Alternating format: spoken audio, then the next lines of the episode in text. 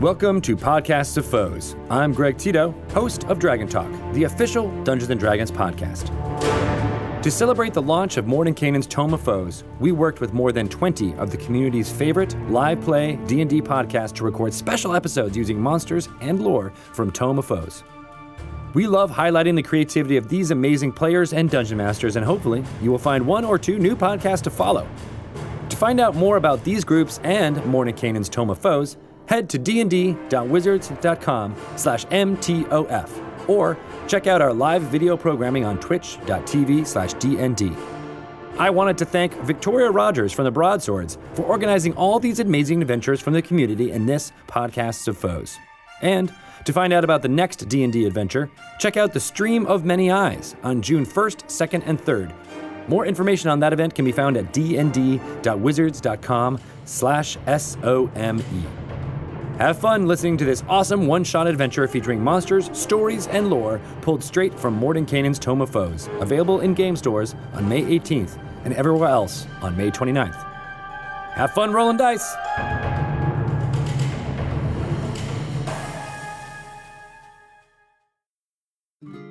Hi, this is Jonathan, and I play the human wizard, Jonathan the Magimuscular. Hi, I'm Jack. I play Travancore, a half elf Beastmaster Ranger. Hi, this is John. I play your half orc barbarian, Carlton Tanks. Hi, this is Julia. I play the rock gnome cleric Bernice Q. Burns.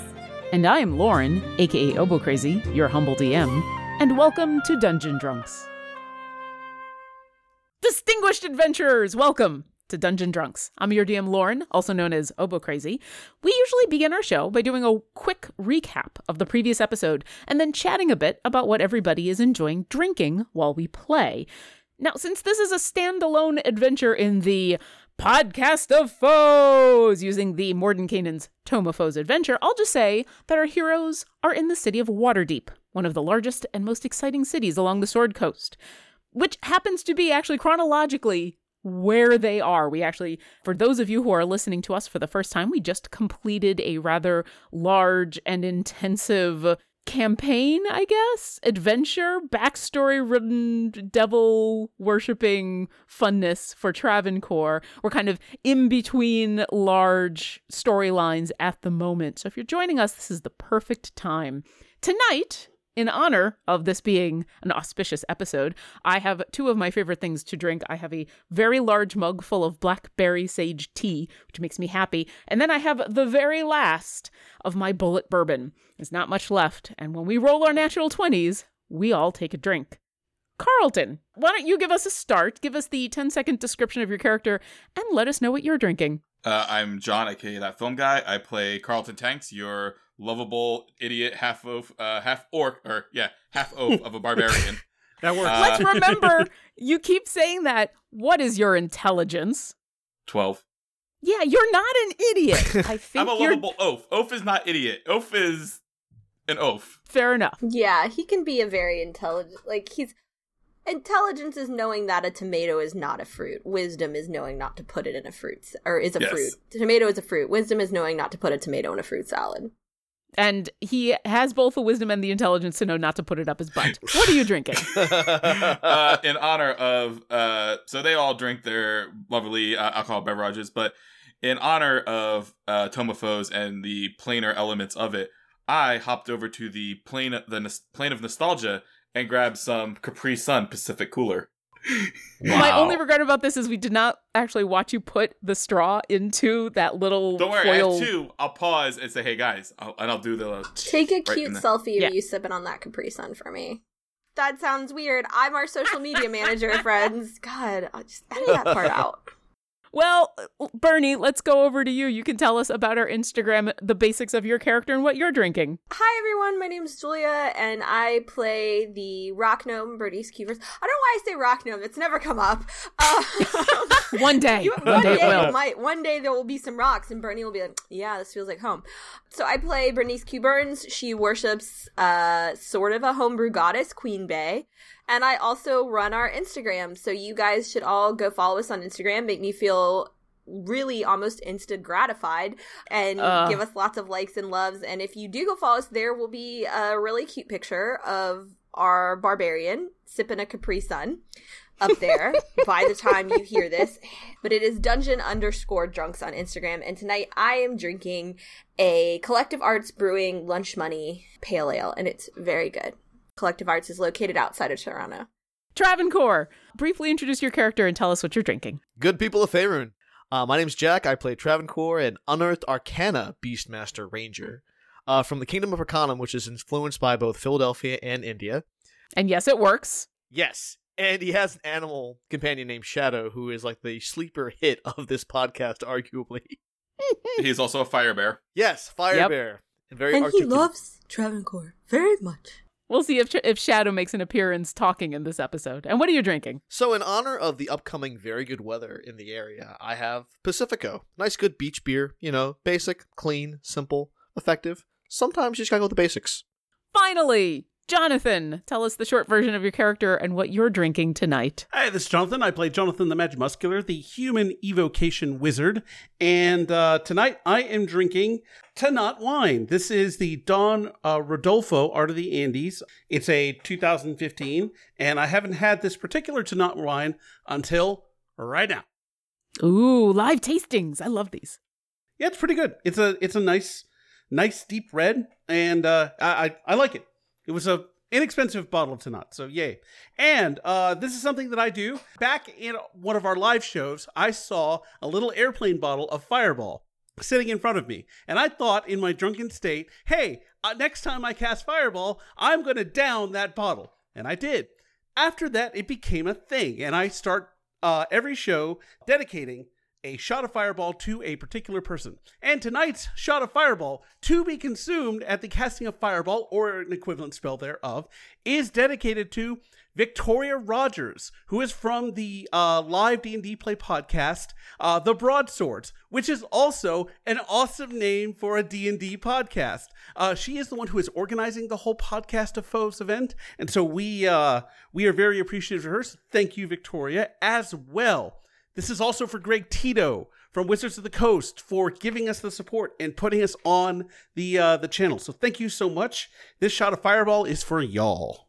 Yeah. Can I just say, like, things I want on the other end of the paywall? Capri Sun unboxing. yes, if you would like to join our Patreon, you can get a shot of fireball dedicated to you. But now that we have introduced ourselves, let's actually play a little bit. How about? Yes.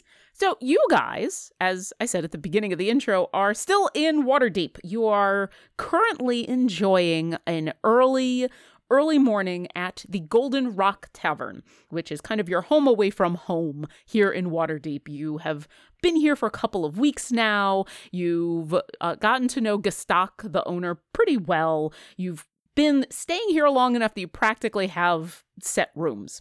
And it's quiet this early in the morning at the Golden Rock. All the people that are here are just you and him. He's served up some breakfast, and uh, I'd love you all to roll perception checks Ooh, I can do that.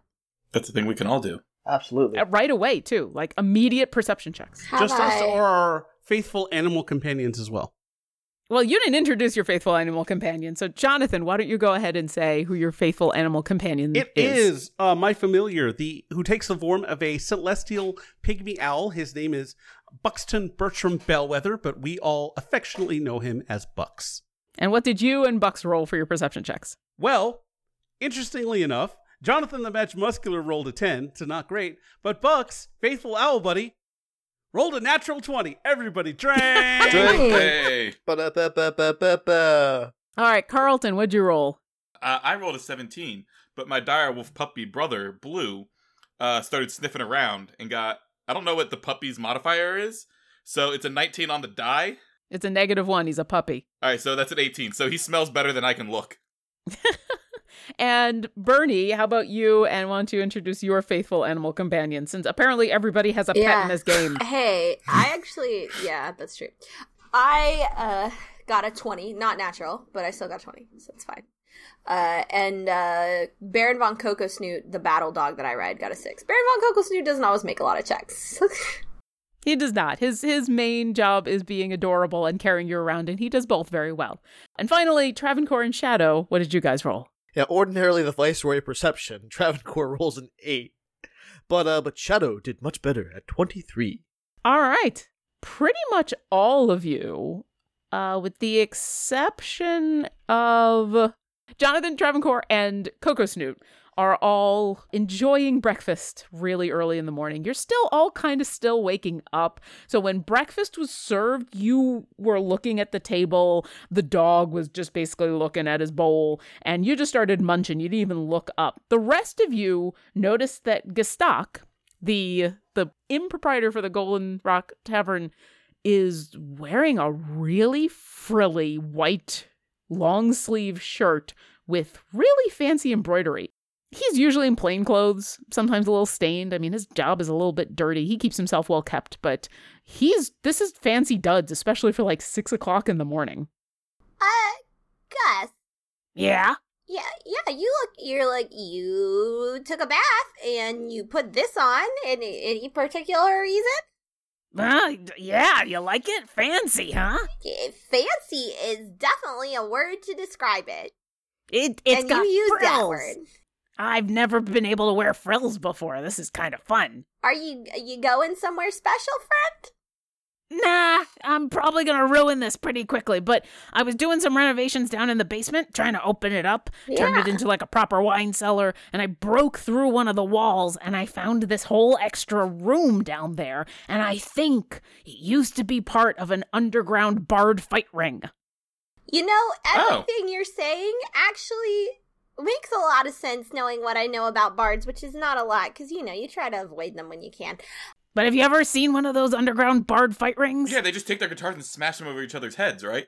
Well, that's, I mean, but they start off viciously mocking each other for hours on end. It just, uh, it's insult sword fighting at its finest, but it's all, it's all like low key. I've never actually been to one before. I had a friend who had a friend who was a bard who went to one, and I, I, I think this place used to be one of those places. You know, we have a friend who is a bard and also a chicken. That, that can happen. Can chickens sing? You know, This one can This beautifully. one really well. She also kicks a little bit of ass on occasion. Well, the next time she's by, have her come on down. I'm cleaning the place up. I, I don't want it to be a the fight ring anymore, but like I found all this leftover stuff, big boxes and crates full of all kinds of bard stuff. I mean, look at this shirt. And he kind of waves his arms, and it's so frilly that it, it's like sleeves on top of sleeves. And he's like, "This is the most impractical shirt ever, isn't it great?" Hey, Gestak, you uh, need help clearing out that room some more? I I gotta search around in there a little bit. I got I got tired. Maybe maybe once I need to carry up some of those boxes, I'll I'll I'll employ you. How about that? Okay. Just Yeah. offering our services. If if you'll eh. forgive the turn of phrase, are you looking to put the band back together again? Like, are you looking to make this thing a bard fight ring again? Oh no no no! Those those things are illegal, and they usually lead to all sorts of fighting, and then they lead to all sorts of singing, and then show tunes, and no one wants that. Jonathan the Man of Muscular Some of agrees. No one ever want wants show- show tunes ever. Some of us, some of us want show too. Jonathan the actual player loves show tunes. Jonathan the Man of Muscular does not. Yeah, but yeah, I'll, I'll I'm I'm gonna search through all of the the stuff that I found tonight, and if I find anything cool, uh, I'll let you know. Because really, I'm just wearing this because I think it's funny. Well, I mean, just do promise me that before you get behind the grill, you like uh, roll those sleeves up real good and don't accidentally set yourself on fire. He takes a look down at the sleeves and goes, "Yeah, it's probably a good idea. I'll probably just rip them off before I start grilling stuff up." That's also an option. Yeah, Mm. yeah. Jonathan the Magic Muscular also recommends that if you do find anything that's really interesting, Jonathan the Magic Muscular has the identi- has the ability to identify things now. So if you need some help, Jonathan the Magic Muscular is here. Jonathan the Magic Muscular is going to go eat breakfast. I'm pretty sure I can identify a shirt, but I'll keep that in mind. And he walks off. And then he leaves. and he walks back behind the bar. He's starting to get stuff ready. It's, as I said, early in the morning, so you guys are the only people in the bar, but the Golden Rock tends to be a well frequented establishment. So you do expect there to be more people eventually. And as you guys are enjoying your breakfast and, and eating whatever you would like for breakfast, what are you guys eating? Bacon? Well, All yeah. the bacon? Huevos rancheros. Yeah. no. Breakfast Yeah. burritos. Same. That's exactly what I was he- going to say. He's already proven that he has tortillas. yeah, and Because I had that's- fajita yeah. tacos. So yeah, yeah, breakfast tacos. Absolutely. Breakfast Breakfast tacos. tacos. Yeah, also breakfast tacos. with sides of bacon. Yes. You guys are enjoying this, and a few minutes after he goes back with his frilly shirt, there is a sudden loud bang at the door. And you guys are all startled as the door is kicked open, and two figures enter the bar. They are very large humanoid creatures with the head of what you think might be a hippopotamus. And they're wearing military style uniforms. Uh, one of them seems to be a higher rank than the other. Both of them are holding some odd weapons that you've only vaguely seen before. They they're gunpowder laden rifles that you've you've only ever really heard about or seen uh, once or twice. They are imposing figures that come walking, striding into the tavern after having kicked open the door. The one looks around, readjusts the monocle on his hippopotamus eye, and says, "This is this is where it's led to, Lieutenant. Search that dog." And he points down at uh, Coco Snoot I'm sorry. and the other one walks on over to you. They are they're considered medium humanoids, but they're like seven feet tall. So Carlton, even even you are I'm like eye to eye with these guys. Yep, and so are these guys.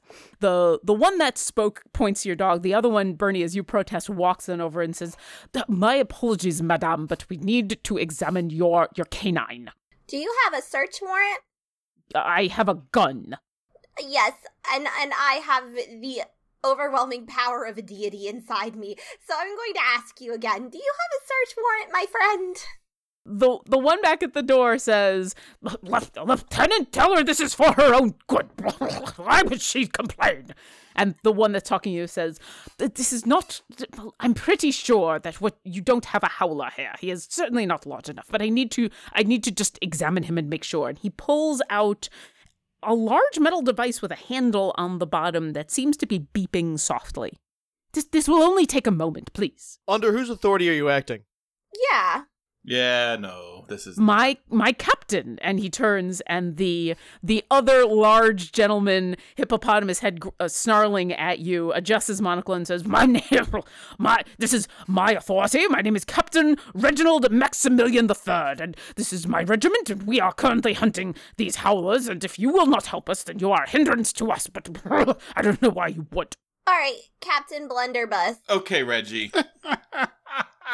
were you going to say anything else or just say okay because i will take that Oh, I was giving lieutenant Jules, but please con- please continue and the no, no, no, the no, no, no. lieutenant Eh. starts to point the metal box towards you Coco point Snoot. anything at my dog, we will be having words. And by words, I mean pain. So you are going to pause for at least a minute and 30 seconds while you explain to me what it is you are doing and what it is you are looking for. You don't get to search other people's property simply because you have a gun. And I don't care what Captain Blunderbuss says over there. I don't think he's working for Waterdeep.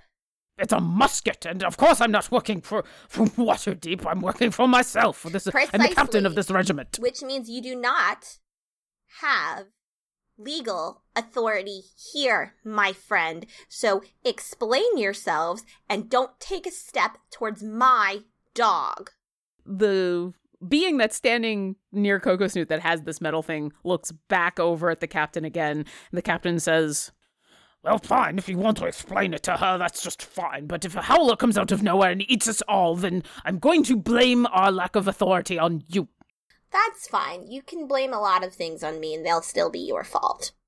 the lieutenant turns back to you and says, "We are from the the third regiment, second division, uh, fourth battalion. We are currently Yes. on dispatch from Pandemonium, where we have taken a mercenary job in order to hunt down a pair of howlers that have escaped from Pandemonium, and they are they're very crafty, very dangerous canines. I'm sure you would not want to encounter them, and they we, we've had reports of them looking like other creatures, and so we need to make sure that the readings that we are getting are not actually from your your canine. This will not hurt.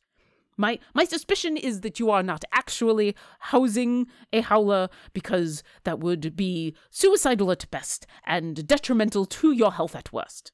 Uh, Jonathan the Magimuscular hears this and wants to know if he's ever heard of a howler. Go ahead and roll in nature. And while he's doing that, Na- I nature, Trav- not not Arcana. Okay. Travancore wants to see whether he knows anything as a pro- you know, viceroy of Glenmar about like as Economy's person about pandemonium or anything like that. that would be an intelligence check. Oh.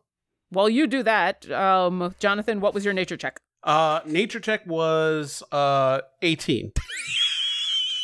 Oh, I'm excited to hear about what that roll is going to be. Oh, Okay, no. uh, before we get to that joyful roll, with an 18, uh, you're you're trying to remember if you know anything about howlers specifically. Uh, yeah, and when he mentions pandemonium, I wanna, I, I wanna check that too.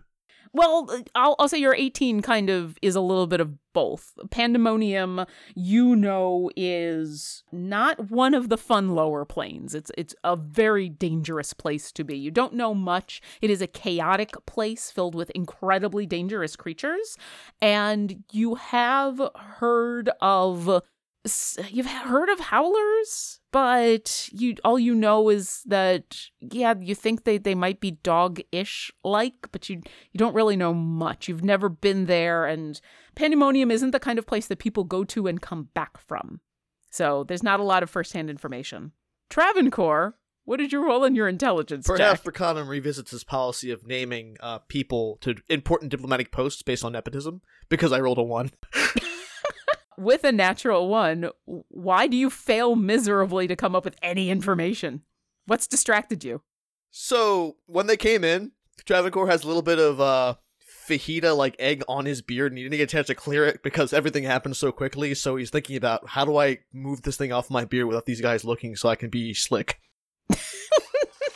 And in this moment, you end up just giving up and wiping your face and your beard. and it is the most obvious moment and and and no one really looks at you because no one really cares especially in this tense moment with your cleric confronting these two giant hippopotamus headed humanoids but yeah you you get it off your face I'm gonna hide Blue in the basket while they're all concerned about Coco Snoot. Okay. They don't seem to be concerned with with Blue or they haven't noticed him. Bernie, since you're standing right there and very intent on the lieutenant who is currently trying to point something at your dog and has explained about these howlers, you do notice that the the machine itself is beeping softly. It's Beep. Beep. Beep. Coco Snoot, you howl for the nice man, please. Coco Snoot sits up and at your command goes "Arr." kind of a quick little howl. There you go. Uh, uh, well, uh, no, I I just need to e- examine him to make sure that he is not chipped. That if he's chipped, then we'll know that he's actually hiding as a howler. It's, as I said, this will just take a moment. And he points with the the metal object with the, the handle and says, "I just need to scan him." Chipped. What kind of tech are these guys rocking? like tortilla? I mean, like it could be like a chip. Are are they? Do they mean fries? I've heard of fries. I don't Yeah, I usually think- call them chips though. Though people that sound like them usually do, and they also say lieutenant when there's not an F That- in lieutenant.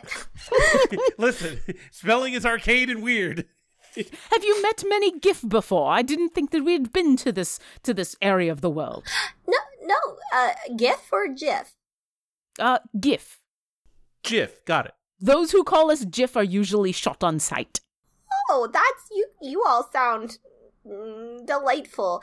Uh, wave your wave your little wand at my dog. Um, I'm not sure what you're looking for, but you're also still not going to touch the dog. You get that right? You get that there will be mm, fatal consequences for that. And a potential international incident with Kingdom of Arcanum. You ever heard of us? Uh, yes. No, And Waterdeep, because they're not Waterdeepian authority. It is it is in your best interest that we figure out whether there is a howler masquerading as your dog because certainly if if he is then you are in mortal danger. But uh, this will just take a moment. Am I in mortal danger, darling? And your um faithful mastiff lolls out his tongue and is just kind of cocked his head curiously at this giant being who then scans his back with the metal device with a, a handle on the end of it. And you you hear it continue to beep but the beeping doesn't really change until he gets past Coco Snoot and actually reaches the floor. And then you you all hear the beeping go beep beep beep beep and then the the giff as he's called himself looks back at his captain, looks back at the floor, and starts to follow the floor. Beep, beep, beep, beep, beep. And he gets to like the center of the floor and he goes, Captain, I, I believe that they might be below us. And that's why we were getting this false positive from the canine. Whoa, whoa, we're we're not below you. We're we're equals or above. Jonathan the Magic Muscular rolls his eyes. It's like he means under the floor, Carlton. You know that. Oh, yes. And I'm sorry, what what what rank do you hold? Haha. Uh, Herald. I'm a herald.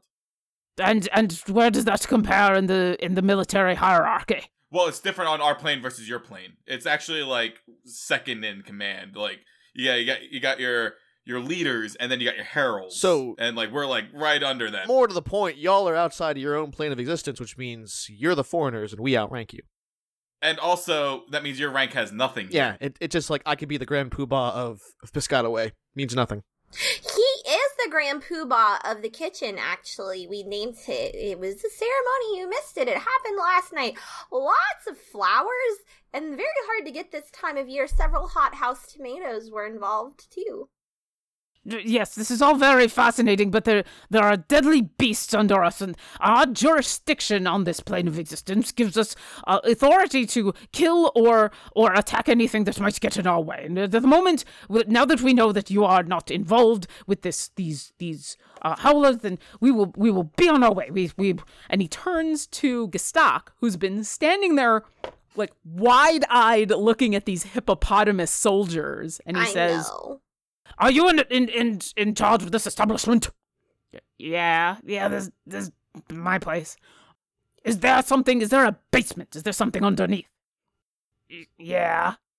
We require access to your basement. We think there might be very difficult beings down there that need to be killed. Jonathan the Magic. Muscular at this point finally stands up and says, "Listen, I am with the Watchful Order of Magus and and uh, and such, and I probably have, as far as extraplanar beings, the most authority here. So, as a member of a an organization that watches out for magical and planar threats." We're going to come down there since this is in our backyard, and we're going to help you secure these things. So that's happening. The captain gives you a look and says, As long as you don't get in our way, then I will appreciate the help. But just be warned, these creatures are dangerous, and you don't seem to be carrying any any rifles, any muskets, any pistols. I don't know how you're going to defend yourself. Uh, we are we are our own weapons, sir. I pull out the halberd and I'm like, with this. uh, and at this point, Jonathan the Magic Muscular lights his fist on fire with blue flame and says, "Oh, with this." And they look at each other, and the captain says, How archaic, but very well. Le- lead, lead on, small Ar- human. arcanist. It's pronounced arcanist. the giff have already started to walk away. Um, All right, Shadow and I are gonna follow. Yep. Bernie turns around and goes, "Oh, let's, let's go, fellow. I tell, I say, Buck, I- I say, Bucks, uh, stay up here. Let us know if anyone anyone else comes around. Yeah, this could get deadly, buddy. So uh, just stay put. Watch out. Watch our backs. All right. Bucks is going to hang out and peck at your leftovers as you guys follow Oh the my giff. god! He waddles over to my plate, and just starts. I think Bernie's gonna leave. Bernie might leave Coco Snoot. We're just going to the basement, right? You're going to the basement. You do know that it is a wooden ladder to get down. It, you- you've nav- navigated ladders with Coco Snoot before. It wouldn't be, you know, the first time. It's never easy, but it's totally up to you whether you want to leave him upstairs or not. I think I think she's gonna look at Coco Snoot. She's gonna say here, and she's gonna put a plate of bacon on the floor and just say, "You stay." And then I'm gonna let Blue out and be like, go go hide in the room. And Blue immediately goes and joins Coco Snoot at the plate of bacon. Ooh, ooh, I ooh. throw some more bacon on there so that there's enough for both of them. Bucks is like eating a plate, but he's he he eats like a bird, so he doesn't eat much, and so he starts pushing the plate off of the table in front of Coco Snoot and Blue, and just like boot with the one claw. When he finally gets to the edge, boops the plate off, and a bunch of food fall in front of uh Coco Don't Snoot. break, and- don't break Blue. the, don't break the plates. We Oh, they're metal plates, right? Oh, no, you guys get halfway down the stairs and you hear the, the clattering and crashing of a plate hitting the ground as, as Bucks very successfully pretends to be a cat and knocks a plate of bacon off the table. Gestak is the only one that re- that startles at that. And he doesn't even really bother with with what the noise was but as you guys have been going downstairs it's it's obvious he's bothered by whatever these beings think are in his basement. And at the plate it makes him jump for a second and the captain behind him says steady man just get us downstairs. We'll take point from there. And you guys head down into the basement where I don't know if any of you have been in the basement before. It's it's a finished basement, which is odd for for any establishment. But is it odd for an underground bard fighting ring? No, they like their those bards like their amenities. Yeah, they they like to be warm and cozy when they're and especially in Waterdeep where it can get super cold underground. Uh, but it is a finished basement, and for the moment when you get down there, it is mostly just a bunch of uh, barrels and boxes neatly stacked. It, it looks like the stock has a nice order to it. And You see on the west wall as you enter the basement, a whole section has basically been destroyed, cut through with a sledgehammer, just stone lying everywhere, and it is pretty dark beyond. There's a couple of torches in the basement and the ambient light doesn't really reach very far. And you see that the the room that he was talking about and that these giff are intent on searching is circular in nature. You can't see the end of it, but you can see it's it's this big circular room with what looks like a, a dais in the middle one of the giff reaches into his jacket and pulls out what looks like a long metal rod. He slams the top of it and throws it into the room. And as he does, it lights up in this white flare of light, almost like a magical torch of some sort and clatters to the ground in in the room and the one says lieutenant do you do you see any sign of them and the other who's holding this box that has been beeping. As you guys get downstairs and get closer to the entranceway, the beeping goes beep, beep, beep, beep, beep, beep. Oh. Sir, I, I believe we're we're very close. If we're we're not invariably very close, we should we should be wary. Uh, yeah, mage armor. Do you guys want something that'll help you be more sneaky and more stealthy? I don't think at this point that stealth will matter very much. And he points at the the bright torch in the middle of the room. Fair. But if it change your mind, let me know. I can do a thing. Good to know. With the torch in the room, you can now see a, a, little bit deeper into the room. The dais is about five feet high, and it's this square it's it's almost like a podium. It's only about 10 feet by 10 feet. The the whole thing is made out of rough wood and you can very barely see against the the sides and the far wall some of the larger crates and boxes that Gestak was talking about that obviously contain some of the leftovers of this bard fight. Hmm. I'd like to approach the podium. Right, you're gonna just walk on in. Uh, I should probably like just check to see if there's any kind of like trap or weird thing or anything there that catches my attention on the way en route to the podium, aforementioned podium. Well, I'll say that the, the two giff that are with you are just going to walk through the opening. They're going to give each other a nod. Uh, one has pulled out uh, what you recognize as, as a pistol, a very small, looks like a flintlock pistol. Uh, the captain himself has a large musket, and the two of them like give each other what looks like military hand signals and the one breaks off to the left and the other to the right as they start to look around. Um, as you enter the room go ahead and give me a investigation check if you're looking for traps. Oh boy. Detective Travancore investigates except that. That's a 14 plus 2 so 16 16 yep. Doesn't look trapped. Uh you don't see anything obvious. You know, you'd have to enter the room a little bit more and do some more careful examination, but you can very clearly see in the dust on the floor that there there's been movement in here recently. Probably Gestak wandering around looking at stuff, and so you're pretty sure, at least in this entranceway up to the dais, at least Gestak didn't set anything off. So there's got to be something something else, something more oblique, or there are no traps. Hmm. How about the rest of you? What are you doing? Following behind uh, Travancore. Yeah, following behind Travancore. Can I do an investigation check even though I don't have any bonuses to it? Uh, what would you like to investigate? Bernie wants to get the lay of the land. Like she wants to see like see how big the room is. She wants to aside from the dais, like I think she's interested in what else is in this room. She would be looking like it's obviously she wants to know aside from the froofy outfits if it really is a bard fight club or was Okay. a bard fight club. Is that investigation or perception?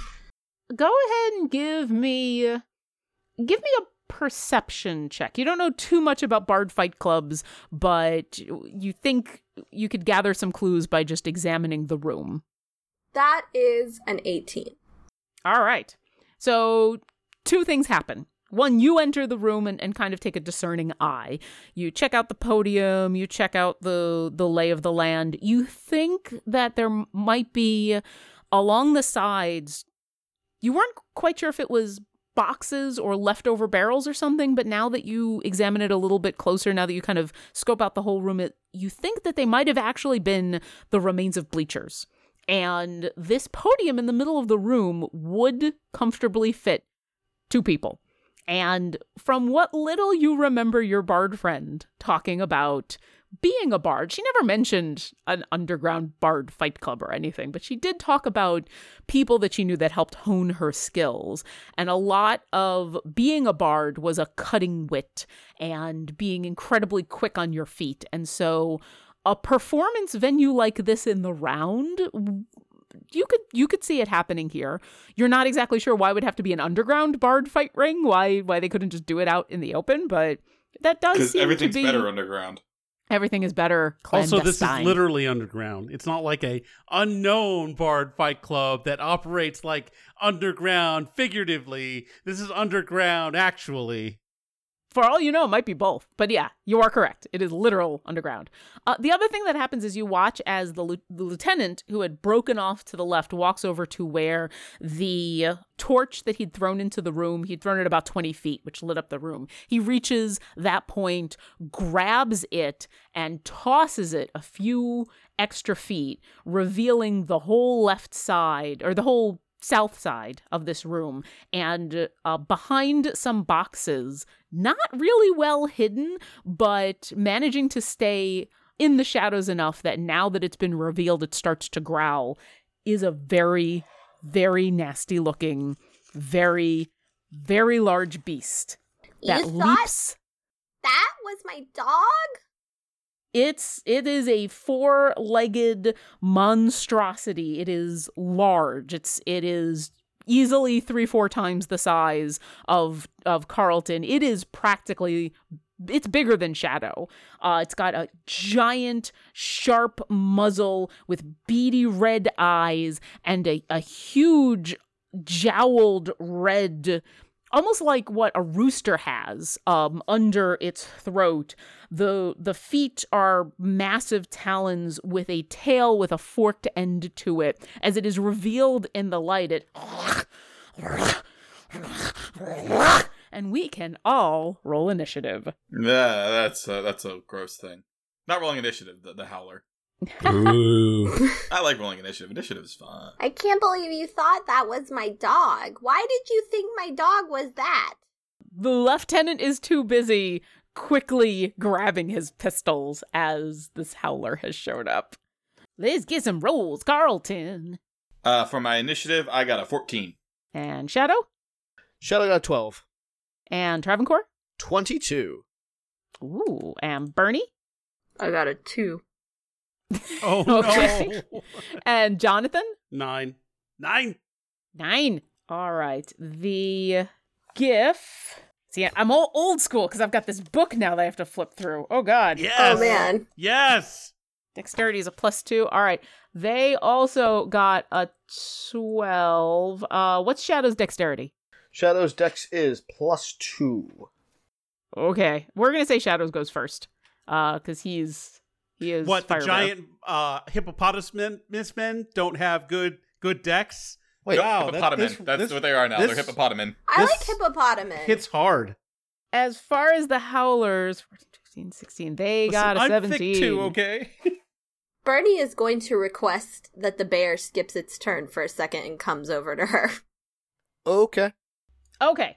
So Travancore, uh, you Dexy Beast, you. You go first. You can now see, as this one is completely lit up, uh, since you have dark vision, you don't have a clear shot on it because it is behind some of the other boxes, but you do see the second one that you were warned about is also, it looks like the two of them were either examining or curled up or uh, something in these boxes. The second one that's back behind uh, some of these was rifling around in, in some clothing, and when it lifts its head up at the sound of of its companion, it's got what looks like a pink tutu wrapped around the side of its head.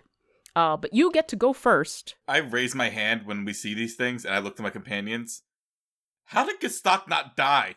Well, it's possible that these things were not here the last time that your companion came down here. It's around. Just here, but you know, okay, well that's fine, that's fine. Let's kill these things. All right. So, a bunch of things are going to happen now. Uh, Travancore is going to hunter's mark the one that he does see and has the good shot on. The He- one to the south? Yeah, yeah. He's Sure. also going to use his sharpshooter feat on this shot, but because he gets advantage because he's going first, it shouldn't be too big an issue. Okay. All right, let's take the uh, high roll. Well, 25. Nice. That hits. Go ahead and roll damage. All right, first we'll do the regular Issel Gall damage, which is actually the first time I'm using this thing in game as a player, but I'm sure that in canon this will be later on if if it is canon at all. Uh, it will be canon, and it might not be as late as you think. So, Oh, so yeah, first, probably the first time you're using your new, new special, special bow. Well, that's exciting. Let's see if anything terrible happens. Yeah, so we got 10 damage from the the bow itself plus 3 from the hunter's mark. So that's going to be All right. 13 piercing total. And then 10 from Sharpshooter, right? Oh, I have to add the sharpshooter damage. Add plus 10 damage. All right, so I did 10 to that. So that'll be actually be 23. Good call. That'll be 23. Yeah, your magic arrow slices down the flank of this thing, leaving a trail of, of dark crimson blood. It doesn't even flinch, it's just got its eyes locked on you as it. All right. Um, oh, that's, that's nasty. Travancore is going to use his movement to get behind one of the giff, whichever one's closer to this guy.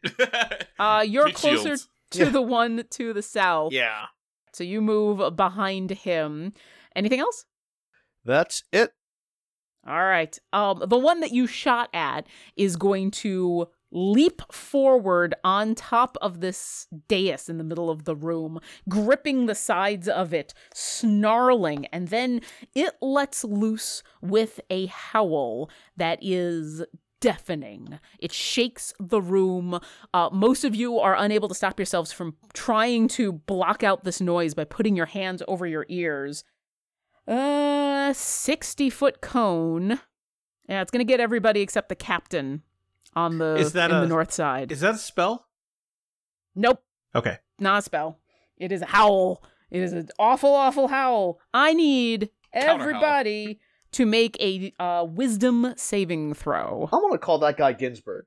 oh. Oh wow, good- I have Oh, no. intense amount of pluses on wisdom saving throws. I would hope Shadow's so. actually a I pretty do not. wise bear. That's the barbarian. All right, and then let's see what the lieutenant gets. Oh, nope, he fails miserably. So the lieutenant fails. Jonathan, 21. Uh, that is a success, Jonathan. And Carlton? An 8? Oh, that's a failure. Oh, yeah. And- I figured. Travancore? 16. That is the DC. You you succeed. Woohoo! Travancore. Uh, Shadow?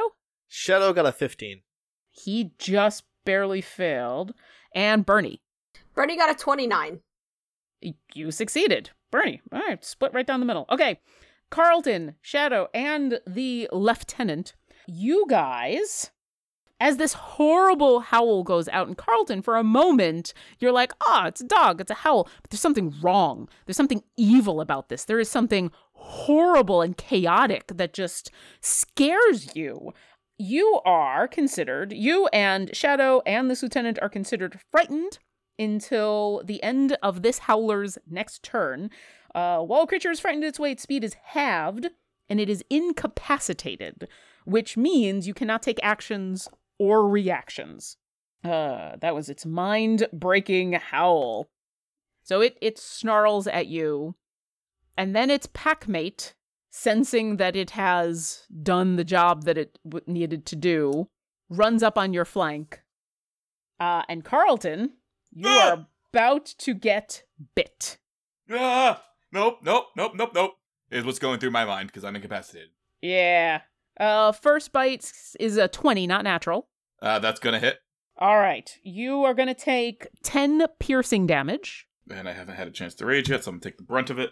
and you're going to take 22 psychic damage. Oh, that hurts. Yeah. I Yep. just took 32 total. Yeah. Barbarian's best friend. Yeah. best friend. He's going to try to bite you again. But in this case, he only rolls a 2, so he is well, going so to you have the first chunk, and he's like, "Oh man, this barbarian, this this guy tastes like mayonnaise. I do not like."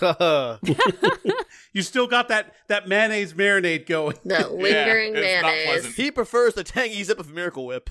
Oh, and the worst thing about either mayonnaise or Miracle Whip is when it's gone off, and certainly whatever he's bitten off of you, that's that It's mayonnaise gone has gone off. bad. All right, uh, that ends their turn.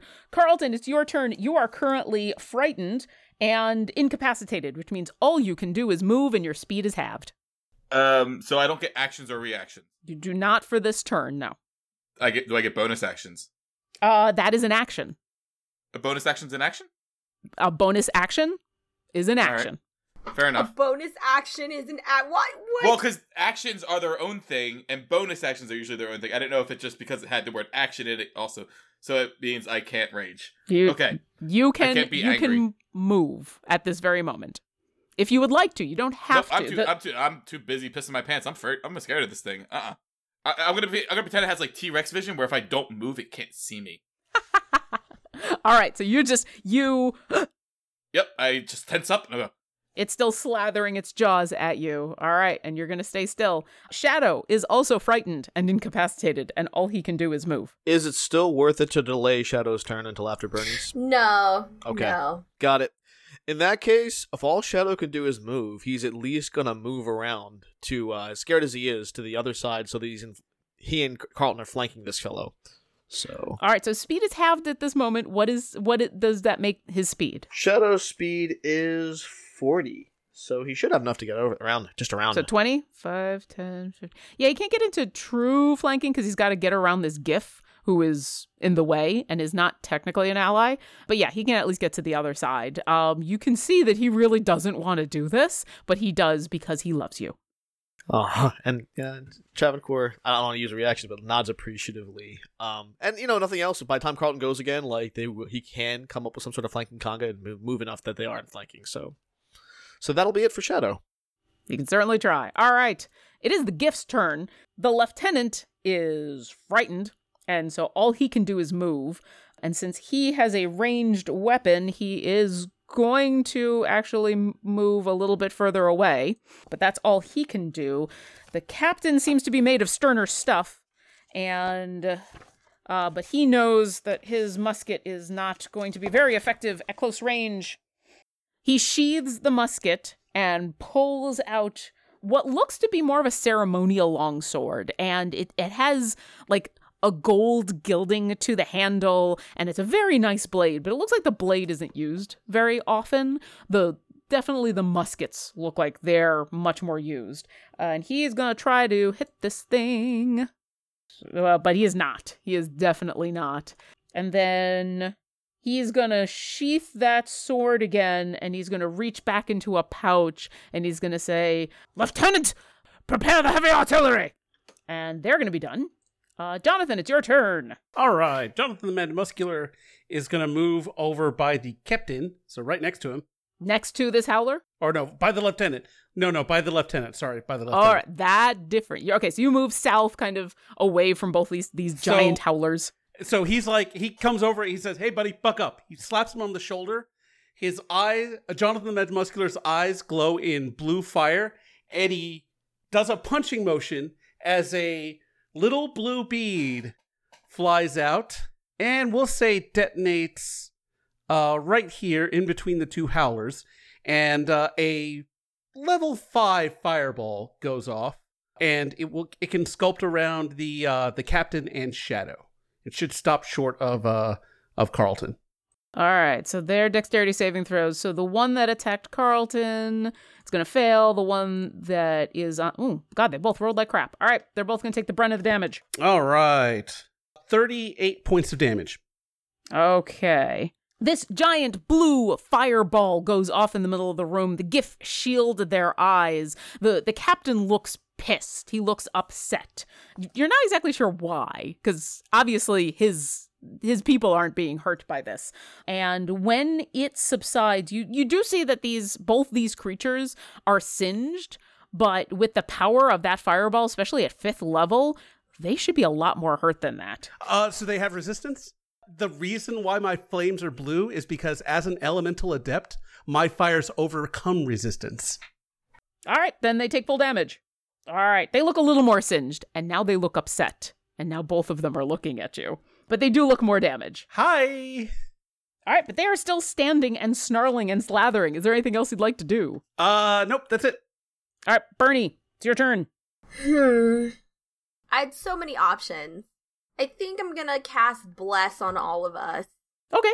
That'll help with those saving throws. That's gonna help with yeah. That's gonna. That's what I'm gonna do. Uh, no, I'm gonna do a different thing for Shadow in a hot minute. So we're gonna cast it as a second level spell. Everybody's gonna get that Bless on. Oh, And then it- shot a fireball for Victorian. Sorry, sorry, sorry. All the fireballs. And then as a bonus action, we're gonna we're gonna bring out the spiritual we- weapon. All right. What's your spiritual weapon look like today? And for for those who are listening for the first time, Bernie's spiritual weapon tends to form to something that is pertinent to the fight. Not always, but sometimes. I think it's gonna look like a cattle prod. All right. Uh, Where would you like to put it? Well, hold on. You know what? I have several several fourth level. It's a fourth level fucking spell. I'm going to be able to do quite a bit of damage. And if you recall, it is some radiant damage. Where would you like to put it? If I stick it, where can I stick it where it's in flanking? Can I stick it next to Carlton? Um, yeah, but basically either next to Carlton or next to Shadow, and then this thing will be mostly surrounded. What? Oh my god. Wow. Oh, I'm so sorry. That is Oh. shitty. Oh. That's my roll. That's my attack roll. yeah, she, that's her advantage attack roll. Double ones. Those are double ones. Bernie, you summon a cattle prod, and it's awesome. And you kind of give the giff this side eye, like, hey, watch this. And then your cattle prod whiffs. What happened? Well, Bernie Bernie's been mustering up a death ward on this bear, and so she's not entirely sure she made the right decision casting bless. Because she knows she needs to make sure that bear doesn't fucking die today. So she's like, ah, should I have cast death ward? I don't know. Should I have cast death ward? Should I have cast ward? Oh no, it'll be fine, it'll be fine. The bear will live, the bear will live. I just need I just need I do this and then and then the bear, and then the bear, and then I'll touch I'll get the death ward on the bear, but I have to ask this first and she's just not she's just trying to she's trying to work out how to keep everyone alive basically Yeah, and as you were doing those mental math gymnastics trying to keep everyone alive, it's a little hard to attack something. And so, yeah, your cattle prod goes wide, but it is summoned and it is there. she had trouble adding five and four is really what's going on Well, we are back at the top of the round. Travancore, it's your turn. What would you like to do? I get to do something I've never done before. I'm going to cast Conjure Animals. what are you gonna do to those poor woodland beings they don't deserve what we're giving them Well, they're actually not animals. They're fey spirits who take the form of animals and function as animals, but, you know, they have a certain amount of life. They have their own initiative thing. They take their own orders, so to speak, depending on how many I summon. And uh, once they're down to zero, they just disappear. can i request you summon all of them Um, well, the way it works is I can either summon one really powerful one or four kind of wimpy ones, or two two that are in the middle, or three that are less than the middle. That's kind of how it works. So I have one lined up. I'm actually, you know what? I think I'm actually going to summon two lions. Two lions. Yeah, I think lions have a challenge Oh, rating wait, of one Ja- each. Jack, two lions. Are you telling the truth? Yeah, that's what exactly what it says on the conjure. So it has Okay, armor class. so you're not li- you're not lion. You're the worst. You know that? He is absolutely the worst. I- Coming created from a monster. you, that means I- nothing. I, I introduce you to puns, and then you use the power for evil and not good. Hundred percent the worst. I'm gonna I'm gonna kill Jonathan next. It'll be fun. Yay! All right, these black spheres are going to represent the lions because guess what? I don't just happen to have lions with me. Sure. Um, What? what's the range you can summon these? How far away can you summon them, and where would you like to put them? the range. Uh, the range is sixty feet. Yeah. So they're you're good. That's what I need. So they're these guys are going right in front of these two these two jerks. All right. It is concentration. You will lose your hunter's mark. That's fine. Let the animals have their fun. All right, Hunter's Mark goes away. I believe. Oh, roll initiative for your summon creature as a group, which is its own. Oh, God, I don't want to have to deal with that. They're gonna go on your turn. Okay. you summon them. It just makes life a lot easier. Uh, do you want them on the one that is currently surrounded, or the one that's on top of the the the dais? The, the you know what? Let's put two like on the dais on the uh, rock me on the dais. Uh, just because like there's no one blocking him, and we're talking about me and Jonathan. So the the stage is about five feet tall, and it is only a ten by ten stage. This huge howler is taking up the entirety of the stage. Now you can Ah. put lions next to the stage, but they'll they'll be next to him, but they'll be like five feet down. They won't next. They won't be on the stage with this thing. Would they have to like jump to attack kind of thing? Would they be able to move and like? uh, five feet are not going to be enough to hinder the lions, but you think that, like many things, high ground has its advantages. All right. If that's the case, then let's put one lion next to the one on the dais, and the other one in flanking with Carlton next to Shadow, who gets a new lion buddy. All right, you um conjure up these two fey lions out of nothing. Everyone kind of stops to look at these lions that have just appeared, especially Shadow, who now has Lion Buddy because why not?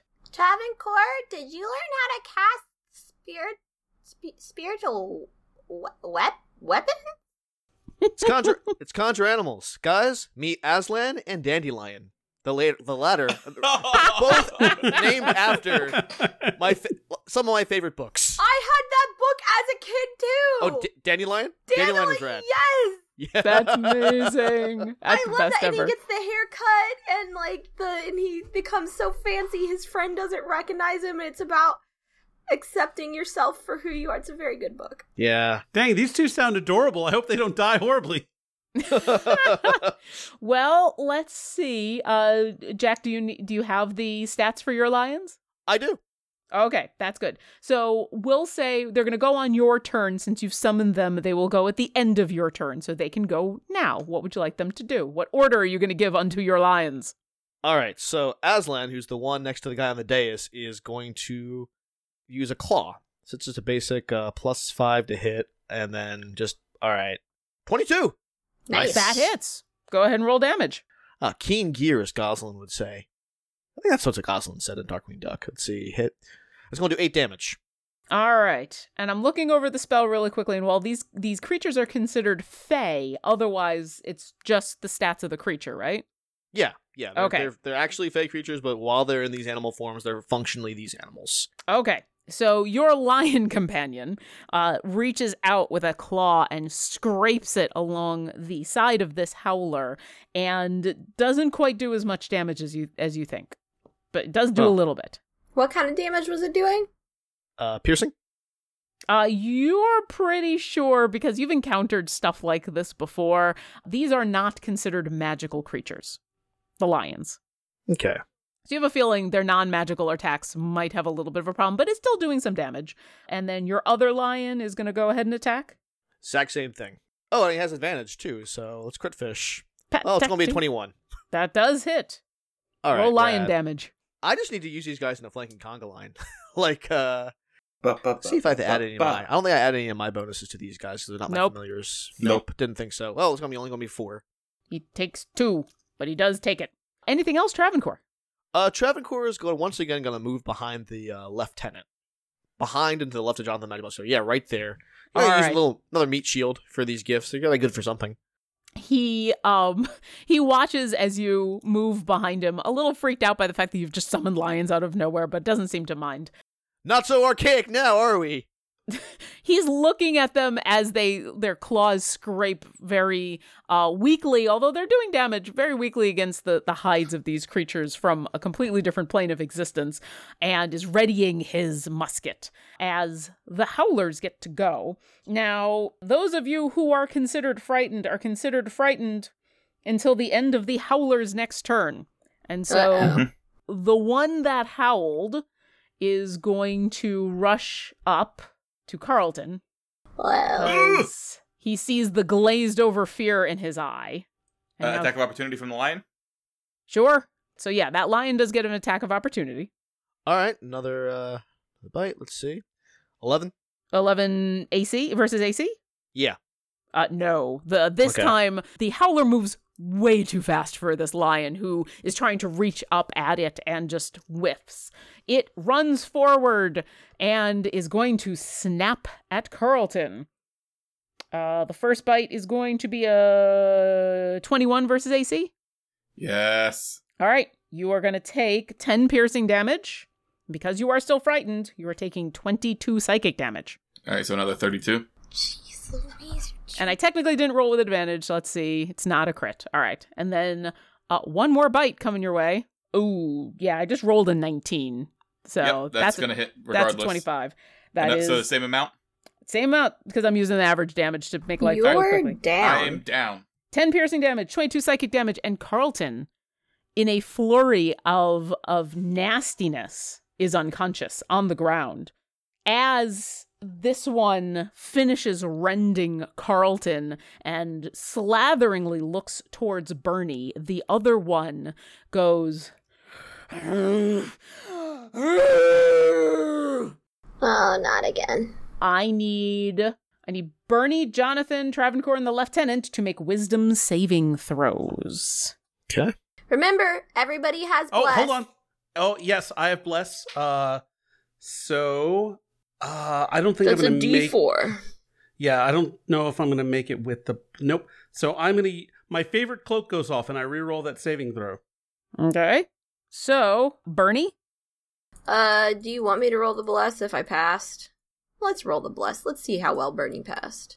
Bernie got a 28 plus 3 is a 31. Yep, Bernie, you are so focused on Carlton going unconscious because it's not something that happens very often. it- you just shrug off this howl. Um, Jonathan, Nineteen. yeah, you you managed to push through it. It makes you quake a little bit, but you you are not frightened. Uh, Travancore, 13. uh, with a thirteen, you are frightened. So until the end of the Howler's next turn, all you can do is move at your half speed. Okay. As for the lieutenant, he rolls a one. Oh, Travancore, you, you, Yeah. and this giff lock eyes, and the fear, the fear is real. Carlton, I need you to make a death saving throw. Not something I've done in a while. No. So I rolled a three, which is a fail. But as my body hits the ground, Wait, you're a half orc.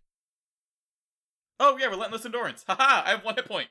You might want to remember that the next time you go down and not have Jonathan yell that out. I like the idea that that Carlton goes down and Jonathan's like, "You're a half orc, suck it up." And- what are you So, yeah. doing? Yeah, so I go down.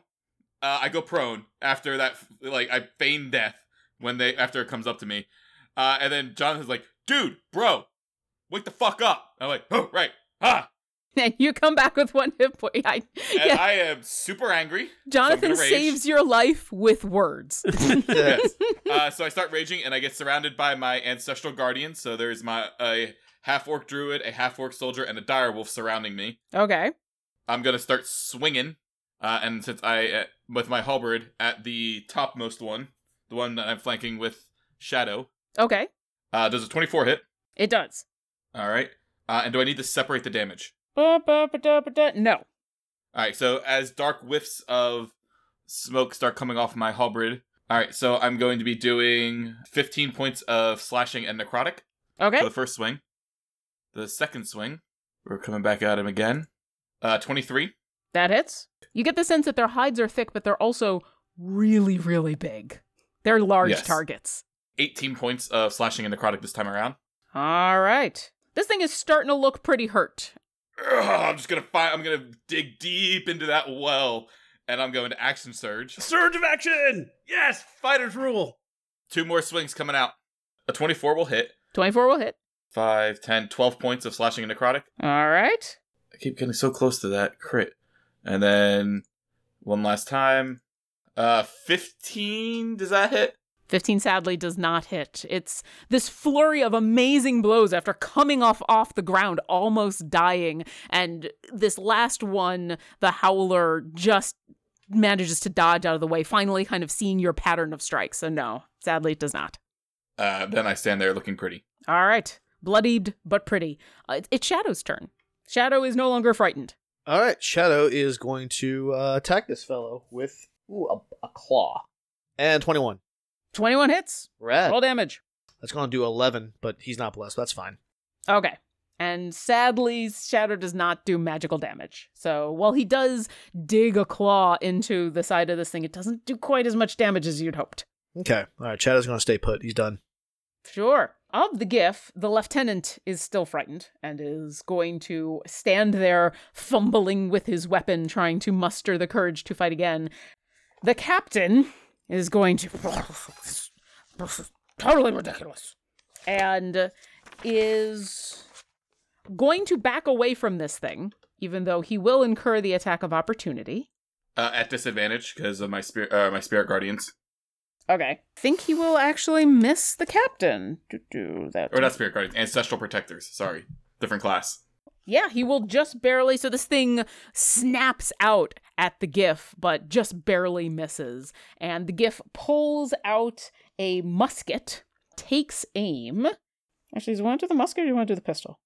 Actually, no. He's he is going to take out both of his pistols. He's going to dual wield pistols, flintlock pistols, and uh, that first one will hit. Ooh, and that second one will hit. All right, bang, bang. This loud, reverberating shot goes off in this relatively small room as essentially a small explosion happens. He's going to do 16 damage to this thing. Which one? The top one Uh, the the same one? one that he moved away from. So the one that everybody's kind of been wailing on. And this thing looks, it staggers as these two balls pierce its side. One of them actually goes through its upper leg and it stumbles a little bit, but it does manage to stay there. Bernie, it's your turn. Bernie is is going to look at the captain and say, "It, it lacks lacks finesse, don't you think?" And then she's going to reach out and grab the uh, howler that is in front of her, and she is going to cast inflict wounds. What what is your attack then? Seventeen plus a D four. yes, 17 plus a d4 does hit. 19. It's a 19. And she's casting it. Sorry, I'm going to say casting it as third level. That's, that's the point of doing this as a high level. She's casting it as third level. She's mad because you attacked my half orc. I didn't attack your half orc. The howlers did. The howler attacked your half orc. 1d. So it's going to be 5d10 necrotic damage. All right. And this is is this on the super injured one to the north or is this the one that This you're next to? This is on the to? one to the south. Okay, the one that you're right next to. Okay. Yeah. That's 31 points of damage. Damn, Oof. girl! Bernie Nice. is angry. I can tell. Feel that barbarian rage through your gnomish little body. This howler can now tell that you are that you are super angry and it yells. It almost yelps. You think it's going to howl again, but no, it just as you uh necrotic uh, force just seeps through this thing. It's still standing, but it it looks super hurt. Carlton, do you want to get some points of healing or do you want me to just kill this thing? Ow! Okay. Because I need to be able to take a couple more hits, uh, Yeah, or else yeah. you're going to get him. Uh, she is going to healing word Carlton as her bonus action. I'm using healing word as a bonus action finally. Uh, at fourth level, it's going to be 4d4 plus spellcasting ability modifier, which is wisdom. This is the Plus your point that I tell um, our listeners who are just like, wait a second, she can't do that. I I do flanking rolls, and I let people, if they've got spells, I let them cast them. I feel like they should be able to blow their whole wad as fast as possible, so that you know fights can be fun. So yes, for those of you who are saying that technically Bernie cannot be doing what she's about to do, I allow it. You get 12 points back plus 5, which is 17. You have 17 points. So 18 points of health, excuse me. Just better Yay. than one. But what she doesn't allow me to do is then use my spiritual weapon, right? Well, no, because your spiritual weapon requires a bonus It's a action. bonus action. Yes. Yeah. So basically, I just hear Bernie saying, "What the fuck are you doing?" And I'm like, "Oh God, don't disappoint the gnome." So basically, you've got your your wizard who's telling you don't die. You got your gnome who's telling you stop dying. no, Bernie What are you looks at you and she half-orc? says, she Yo, touches what? you and she says, get your shit together. Jonathan, it's your turn. All right, fireball. Boom. Right in the middle, and I sculpt around. Everyone. It's going to be at fourth level, so I yeah I can sculpt around everyone, and it, it comes up short of Bernie. Thank you. Uh, they both fail because apparently these guys only roll well when I'm attacking, not when I'm saving. Ooh, wow, not good. Uh, that's going to be twenty eight, thanks to Elemental Adept. All right. Well, it may not be good for you, but it's good enough to kill this one. The one that's to the north that had actually taken Carlton out goes down with a gurgle in flames as this blue explosion goes off. The other one um, looks incredibly injured, but is still feet planted on the ground. Uh, it's now staring daggers at Bernie, but it is still alive. All right, Come at me, bro. and Jonathan the Magimuscular is going to.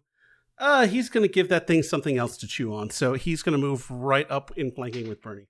Actually, with, All flanking right. with Carlton. With, with Carlton. I only have so many healing spells. It's fine. we'll be okay. It's fine. All right, Travancore, it's your turn. What would you like to do? I'm still frightened, or is that done? No, all the frightening is done. All right, You cool. guys saved out of it. All alright. the scary parts are over. You can uncover your eyes. Well, okay, I still have my animals, and I can still shoot it with arrows. Do both, actually. So, and I'm still blessed. So, count your blessings. I have one. You've got a lot going on for you, so yeah.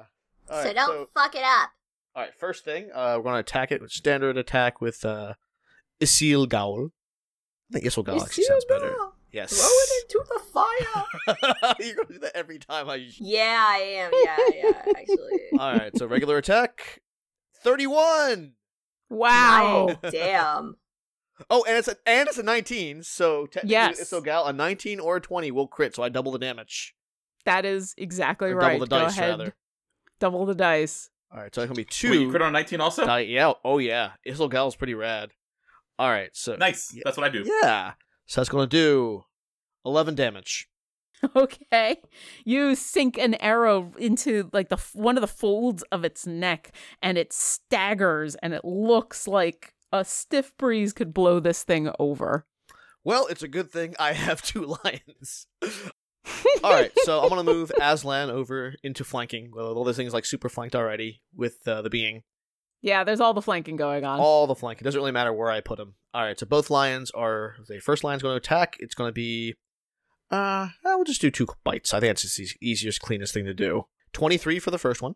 That hits. All right, so let's roll the damage. Go ahead and roll damage. All right. Let's... Roll better than a two. Okay, got it. Got it. No pressure. Eleven.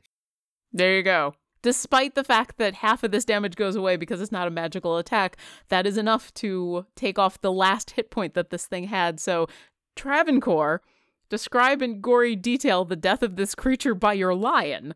All right, Aslan, being an allegorical figure as he is, feels the patho- has the pathological need to save any and all around him, especially those who seem helpless and the most in danger. And particularly those moments where Travancore was frightened. Like this is his first time ever seeing this being his conscious. Like, oh, poor thing. Aslan will take care of it. And Dandelion is happy to uh to uh, just sit back, but kind of sad that there aren't three other lions to form an even big mightier creature. So, Aslan Did you just compare Aslan to Just- Voltron? Oh, Yep. and Dandelion. Yep. Yep. You would think that Aslan, in a superhuman moment, almost unhinges his jaw. So mighty this bite is. Opens, clenches in, and just takes a bite in, like it's Travancore biting into a sadness fajita. And that just it doesn't look like this creature is much bigger than the lion. That's just enough to uh, to cause it to fall down, and it falls like flat on all fours out like that, and its jaw falls to the floor like a cat who's sleeping or a dog that's sort of out on the lo- out on the porch, like soaking in the sunbeam, like a melted dog or cat. You've all seen it before. Yes. And that big jowl, the red jowl that seemed to help amplify those horrible howls of his, kind of deflates onto the ground as the, the red eyes of this beast go dim. And there's a, a brief moment of silence as. And then finally, you hear uh, the captain, who was readying his his musket for another another shot, and says, "Oh, finally! All right, Lieutenant, let's get the bodies. We need to get them back to the ship in order to make sure that we collect the bounty." Oh, um, funny you should mention bounty. Uh, And at this point, the lieutenant is moving up, and he's like patting his sides, like he's looking for something in a pocket. well, you didn't really kill them. We did. Yeah, you guys probably would have been kind of boned without us. Yeah, frightened, one might say. Really? Look Yeah. like you are as frightened as anybody. These these creatures from Pandemonium have a have a fearsome howl, and it's nothing to be ashamed of. They are Right, they but are I very deserve to be fearsome. compensated for all of this, and I just gestured at like the fact that like my I'm holding my guts in with like sticky No, tape. you're like, not. disgusting. Bernie's licked a finger and she's healing you. She's channeling divine energy and healing you for 35 Yeah. So, what was the bounty for these guys? Thirty-seven quatloos. Hmm. Hmm. Don't but it's how- being paid on delivery of, of these creatures to our our core, and you are not a part of, of this establishment or under my command. And I'm very clear when I had told you that you were uh, unrequired and you had decided to come along anyway. And while we are grateful for your assistance, this is certainly none of your concern. And at this point, the lieutenant has kind of uh, found whatever he's looking for in his pocket. And he's pulled out this little metal disc and placed the metal disc on the hindquarters of one of these creatures and is moving towards the other. Lieutenant, let's put the metal disc down for a quick minute while we settle whether or not you would still be alive at the end of today were we not here. And I think we both know the answer is you wouldn't.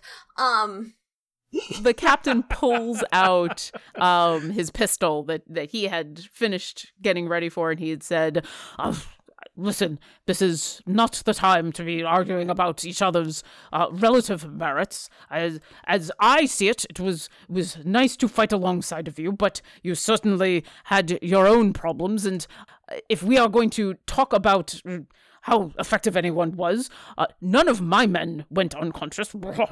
And it, the lieutenant has Neither did I. ignored you and has continued to pull out a little metal disc and put it on the hindquarters of the second In one. In that case, on the first one, uh, as he's going to put it on the hind, uh, metal quarter on the second one, I'm going to slice off the first disc.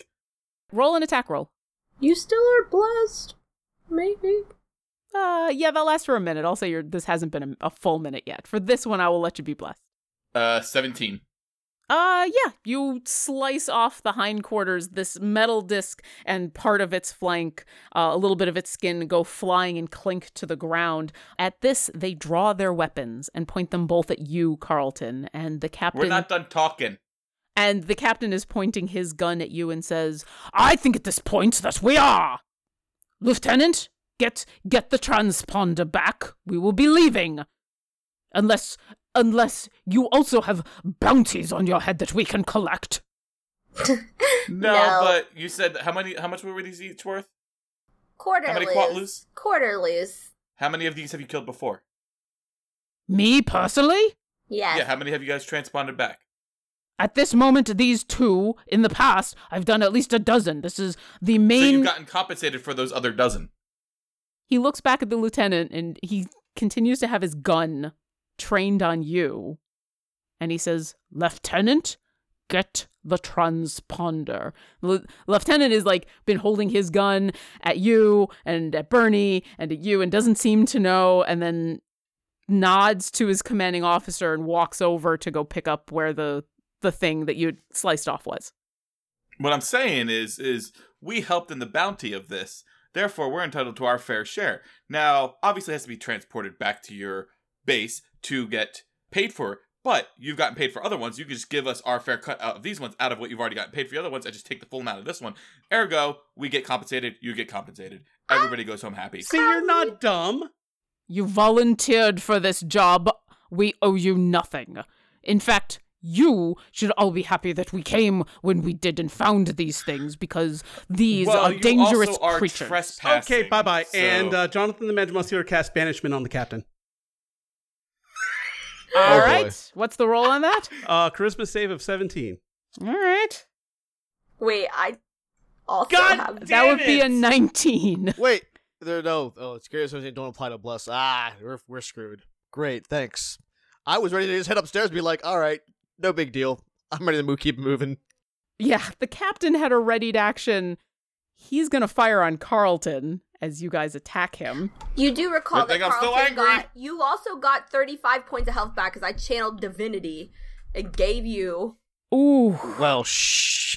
Well, it's a good thing she did because I just rolled a natural 20 on my first roll. So that is going to be seven, eight, nine. And you are no longer raging at this point. Uh, so it's going to be 11 piercing damage on the first pistol shot. And uh, does a 16 hit? Uh, 16 misses. 16 misses. Okay. Second pistol shot goes wide. I guess we'll go back into initiative. the only thing the lieutenant is going to do is he's he's co- gone over to go get this thing, this metal disc. And he sees this happen and you see him drop the metal disc and reach into his pocket and go what languages do we speak? Okay. He he pulls out something that Bernie, it actually looks like the thing that he used to scan Coco Snoot, and he says, the, the Mayday, Mayday, Mayday, we we need immediate transport right now. And I'll say we're back at the top of the round. Travancore. what are you doing? I've got a solution, guys. I've got a peaceful solution to this. Um, if Bernie has a peaceful solution, Travancore is going to delay his turn until after Bernie's. Okay. Uh Travancore holds and waits. Carlton, you just got shot at. Yeah, I'm sorry, Bernie, but I, I, I got shot, and now I'm pissed, and so I'm raging, No, Okay. Carlton, and I'm no. reckless. This international incident, Carlton. We don't want one. We don't want an interdimensional. Oh, dear. Uh, Oh, that's so- not good. Got it. All right, so the first one misses. What'd you roll? 11. In mustering back up your rage and being really hurt, it you just swing a little wide. All right, uh, but the second attack, Sure. a uh, 17 to hit. That does hit. Go ahead and roll damage. Uh, and do I have to separate it? Uh, no, you do not. 16 points of slashing and necrotic. All right. Yeah, he takes it. Uh, you slice into his pristine military uniform that is now stained purple with his blood, and he Do um, like any of his like like badges or anything like that fall off? Like no, it's more of a slash than an actual Okay. cut. Um, You're- but you we can, haven't you can even won yet. You're thinking about loot?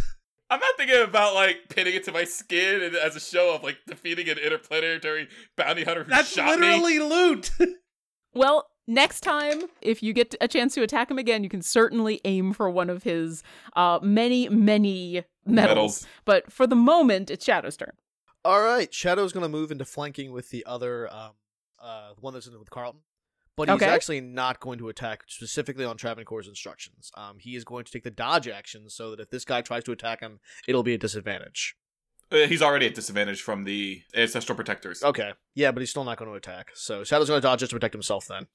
All right, it is the two giffs' turn. The one who is next to Carlton, he sees that he's the, the captain. He sees that he's being flanked. He is going to look over at the lieutenant and nod. The lieutenant, yeah, the lieutenant is going to move back behind. He's going to take up a position behind a chest high wall. And Uh, so he was there, so he was within my reach. I'm gonna take an OA. okay, sure. Actually, no, he didn't shoot me. So no. I may be angry, but he also didn't shoot me. All right.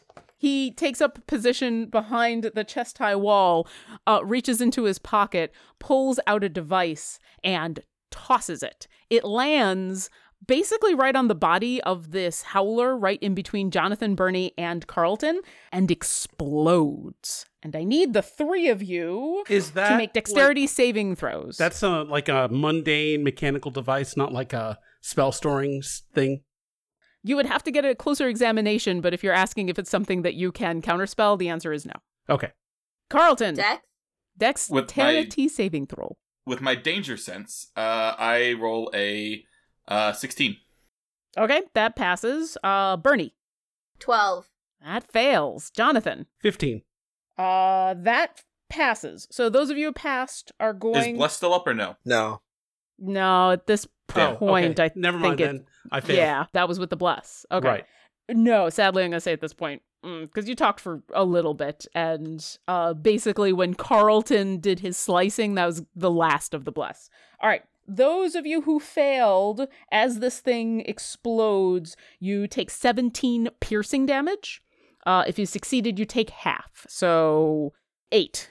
You take eight piercing then I was raging, so four. Yeah, this thing explodes in this bright flash of light and shrapnel and just pierces you with tiny little bits Um, of and metal. my ancestral protectors are going to.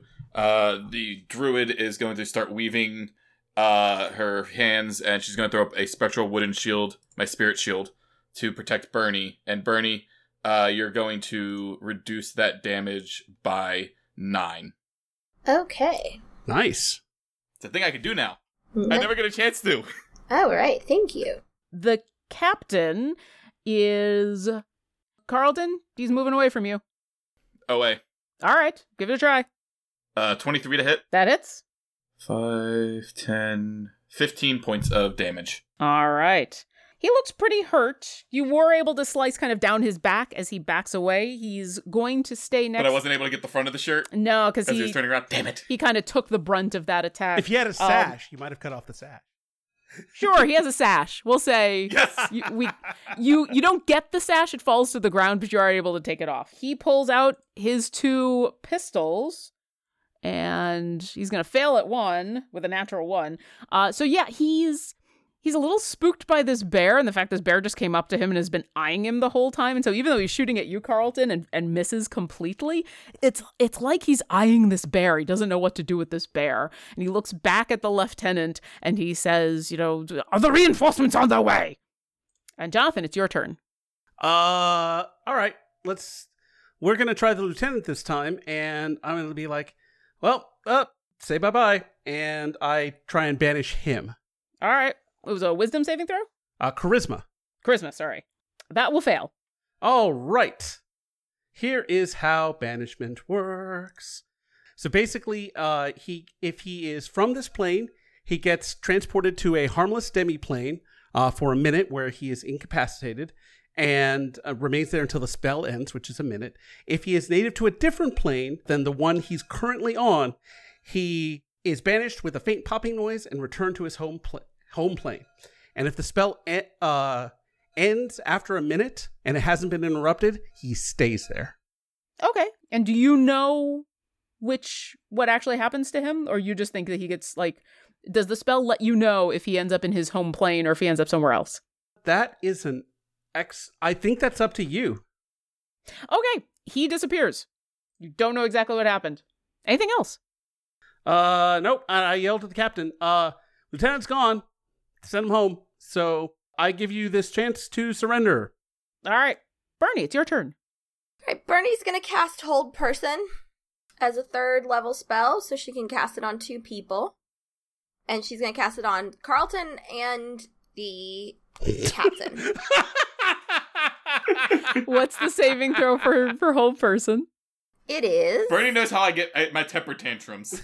He's putting me in the timeout corner. a wisdom saving throw. Okay, wisdom. What's this DC?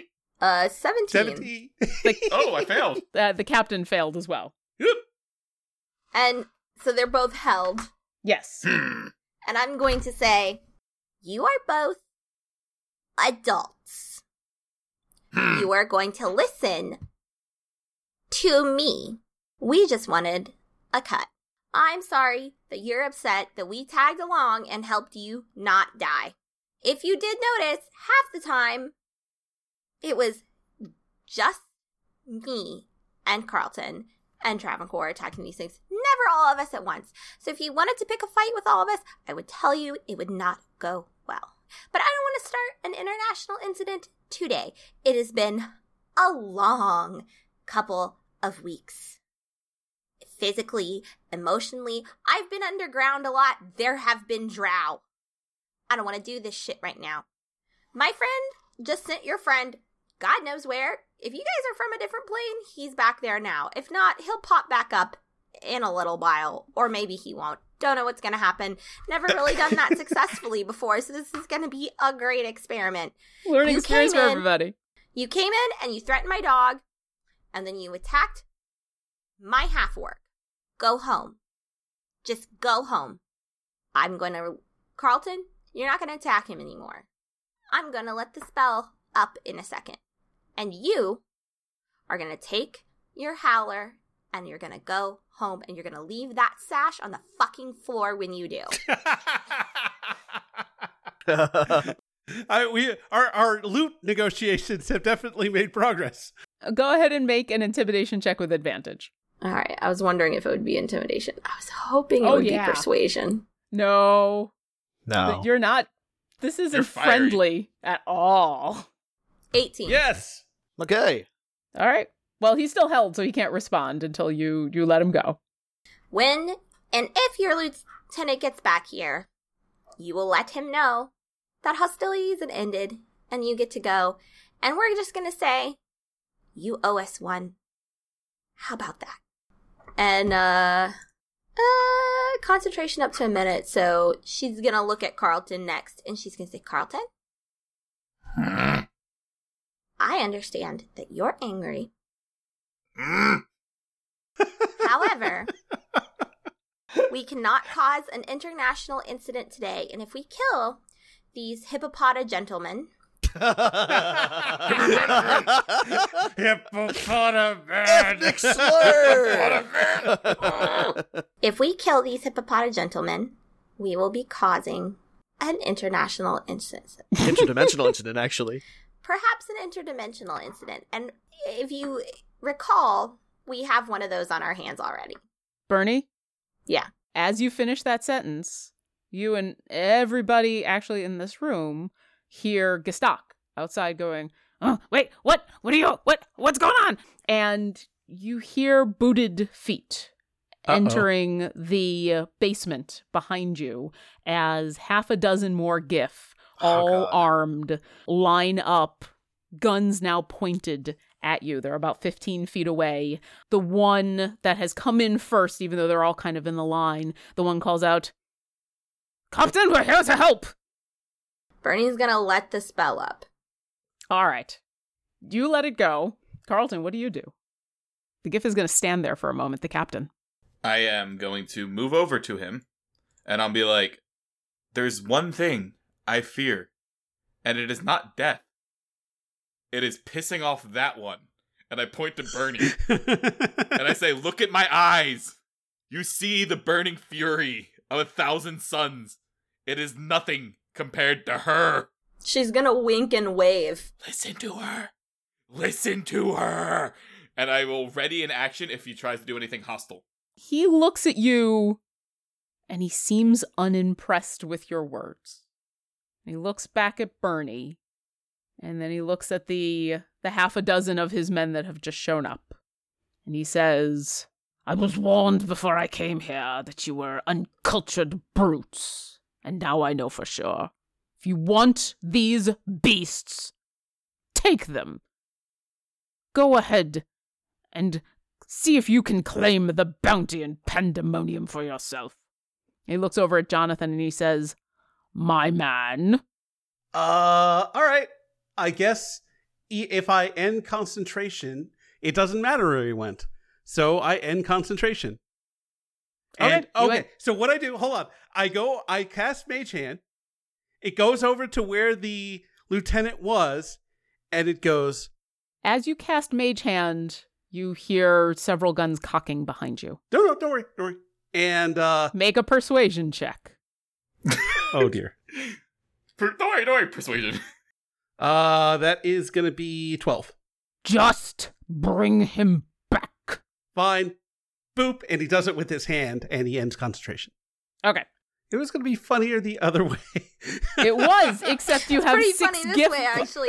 How Bernie did all that fucking work to get in this peacefully, and you're like, I'm a cast mage hand, and these people It's who've never mage seen magic hand. before are like, it's a witch. Like, it's just amazing. Yeah, they're all on edge. The the six behind you in the basement don't quite know what's going on. All they know is that they were uh, called to assist out because they were being attacked, and now you are casting a spell. So, but fortunately, you uh, just bring the lieutenant back, who is wide eyed and and looks around, and then looks over at the captain, and the the captain gives him a nod and says, "We've done what we needed to do."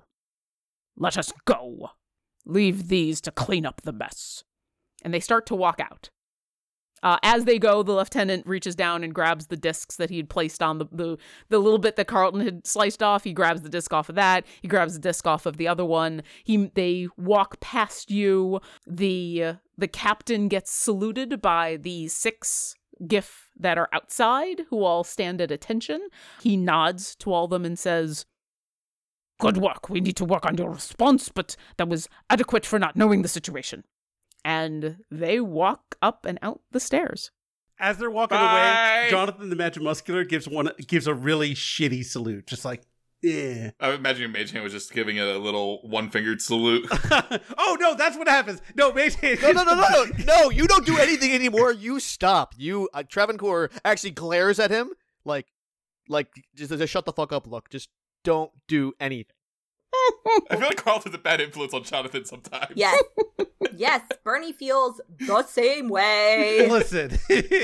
I need you all to roll perception checks. Oh no! uh, what is my perception? I think it's Animal only- two or just uh humanoids? Uh, give me one for Shadow. Yay!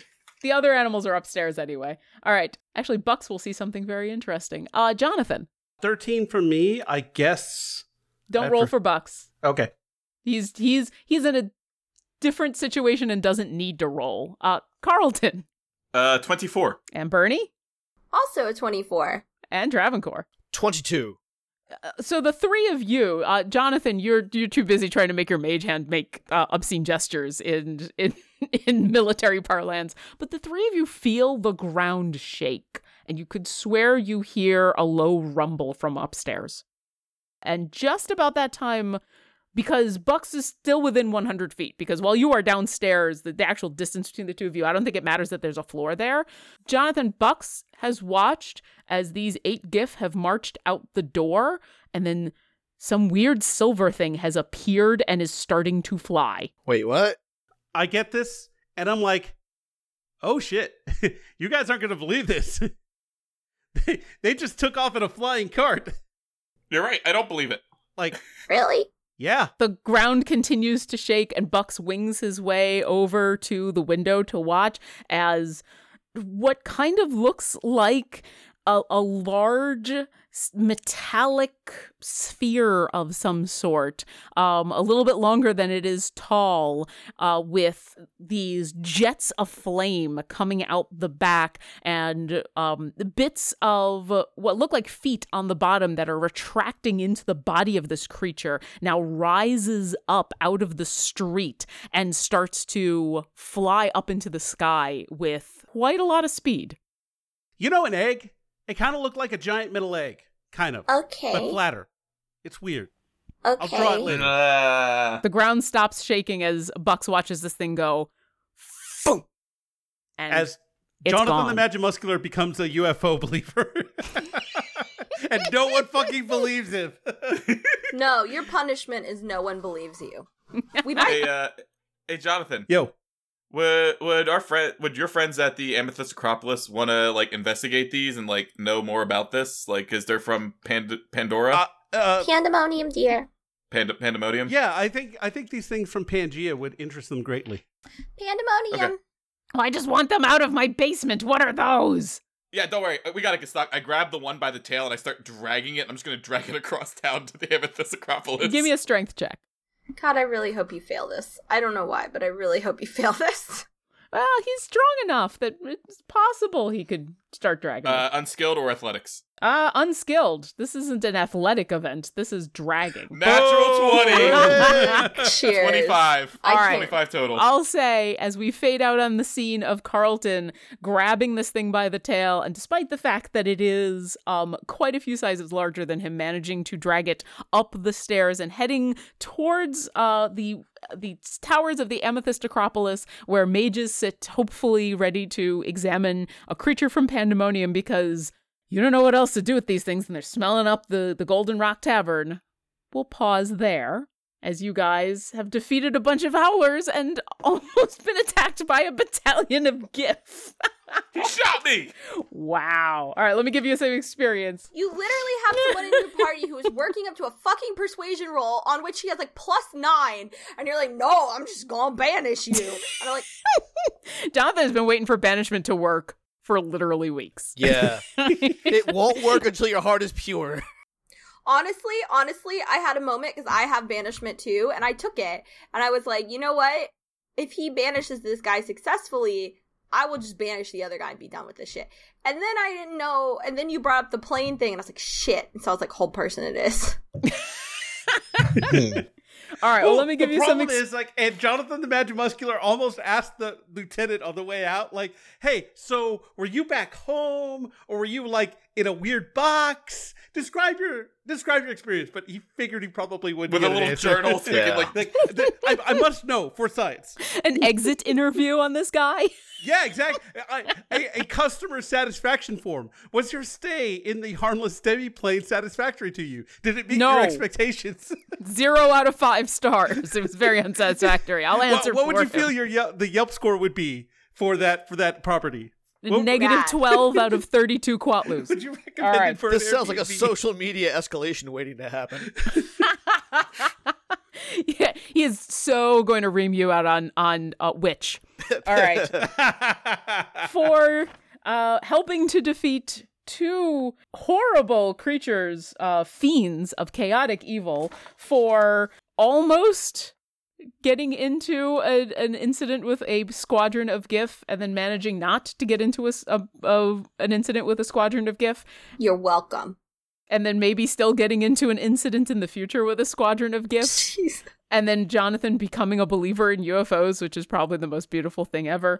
I'm gonna give you a total. How much is it for? Uh, it's gonna be uh, nine thousand five hundred experience to split between the four of you. Wow. New listeners, she never gives us anything divisible by four.